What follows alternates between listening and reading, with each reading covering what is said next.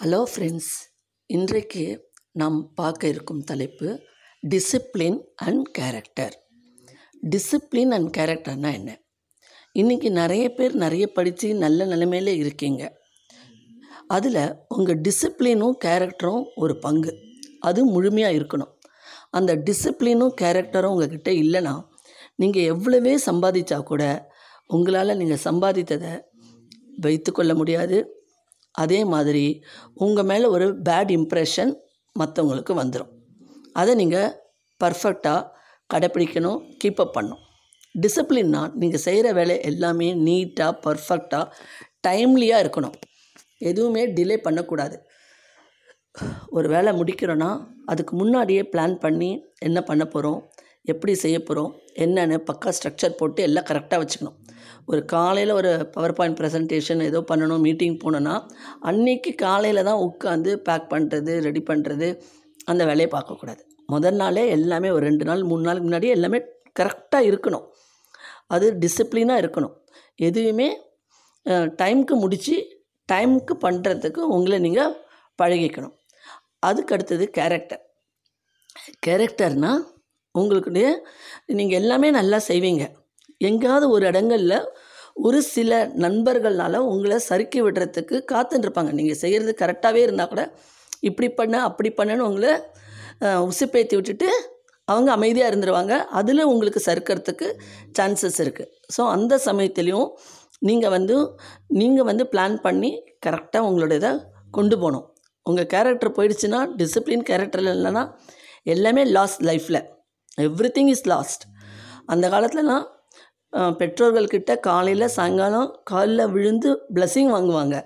அவங்களும் நல்லா இருன்னுவாங்க. அந்த பாசிட்டிவ் வேர்ட்ஸ் தான் உங்களை வந்து வாழ்க்கையில் முன்னேற வச்சது அந்த காலத்தில்.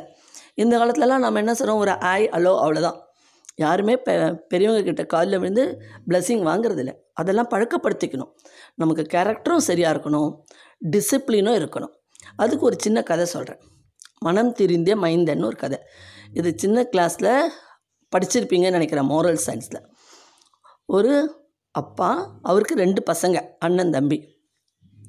அவர் பெரிய வியாபாரி. அவர் வியாபாரத்தை பெரிய பையன் நல்லா பார்த்துட்டு வருவான். இந்த சின்ன பையன் என்ன பண்ணுவான்னா அப்பா கிட்ட எப்போ பார் பணத்தை வாங்கிட்டு ஊதாரித்தனமாக செலவு பண்ணிட்டு ஃப்ரெண்ட்ஸோடு சேர்ந்து சுற்றிக்கிட்டே இருப்பான். அவள் அப்பாவுக்கு எந்த விதத்துலையும் அவரோட பிஸ்னஸ்க்கு உதவி செய்ய மாட்டான். ஒரு காலகட்டத்தில் அந்த ஃப்ரெண்ட்ஸ் எல்லாம் அவனை ரொம்ப என்ன எல்லாம் என்னெல்லாம் ஏற்றி விட்டுவாங்களோ என்னன்னு தெரியல. ஒரு காலகட்டத்தில் அவங்க அப்பாட்ட போய்ட்டு எனக்கு பணத்தெல்லாம் பிரித்து கொடுத்துருங்க என் சொத்தெல்லாம் பிரித்து கொடுத்துருங்கன்னு கேட்டு வாங்கிடுவான். அவங்க அப்பா எவ்வளவோ சொல்வார் அண்ணன் சொல்வார் கேட்க மாட்டான். வாங்கிட்டு நகரத்துக்கு போயிடுவான் பணத்தை அவங்க அப்பாவும் பிரித்து கொடுத்துருவார். சரி அங்கே போய் ஏதோ பிஸ்னஸ் பண்ண போகிறான்னு நினச்சிட்டு கொடுத்துருவாரு. ஆனால் அங்கே போயும் அவன் அந்த பணத்தை ஒரு பிஸ்னஸும் பண்ணாமல் ஊதாரித்தனமாக செலவு பண்ணிக்கிட்டே இருப்பான். ஒரு காலகட்டத்தில் பல வருஷங்களில் அந்த பணமெல்லாம் செலவாயிடும். செலவான பிறகு அவன் கையில் ஒன்றுமே இருக்காது.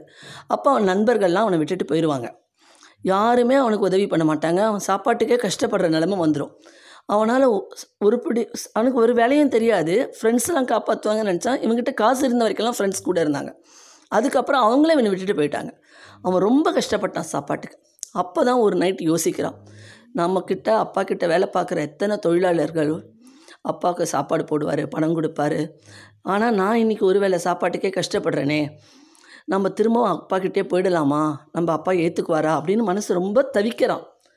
அப்புறம் ஒரு ஒரு ஒரு காலகட்டத்தில் யோசித்து வேண்டாம் நம்மளை அப்பா ஏற்றுக்குவாரு நம்ம அப்பாக்கிட்டே போயிடுவோம். அப்பாக்கே நம்ம ஒத்தாசையாக இருப்போன்ட்டு கிளம்பி போகிறான் இவன் வீட்டை விட்டு போனதும் போனதுலேருந்து எந்த தகவலும் இல்லாமல் வருத்தப்பட்டுட்டு இருந்தவங்க அப்பா அவன் வந்ததும் ரொம்ப சந்தோஷப்பட்டு அவனை தன் கூட ஏற்றுக்கிட்டு அவனுக்கு வேலை நுணுக்கங்கள் சொல்லி கொடுத்து அவனை பழையபடி வாழ்க்கையில் முன்னேற வைக்கிறாரு.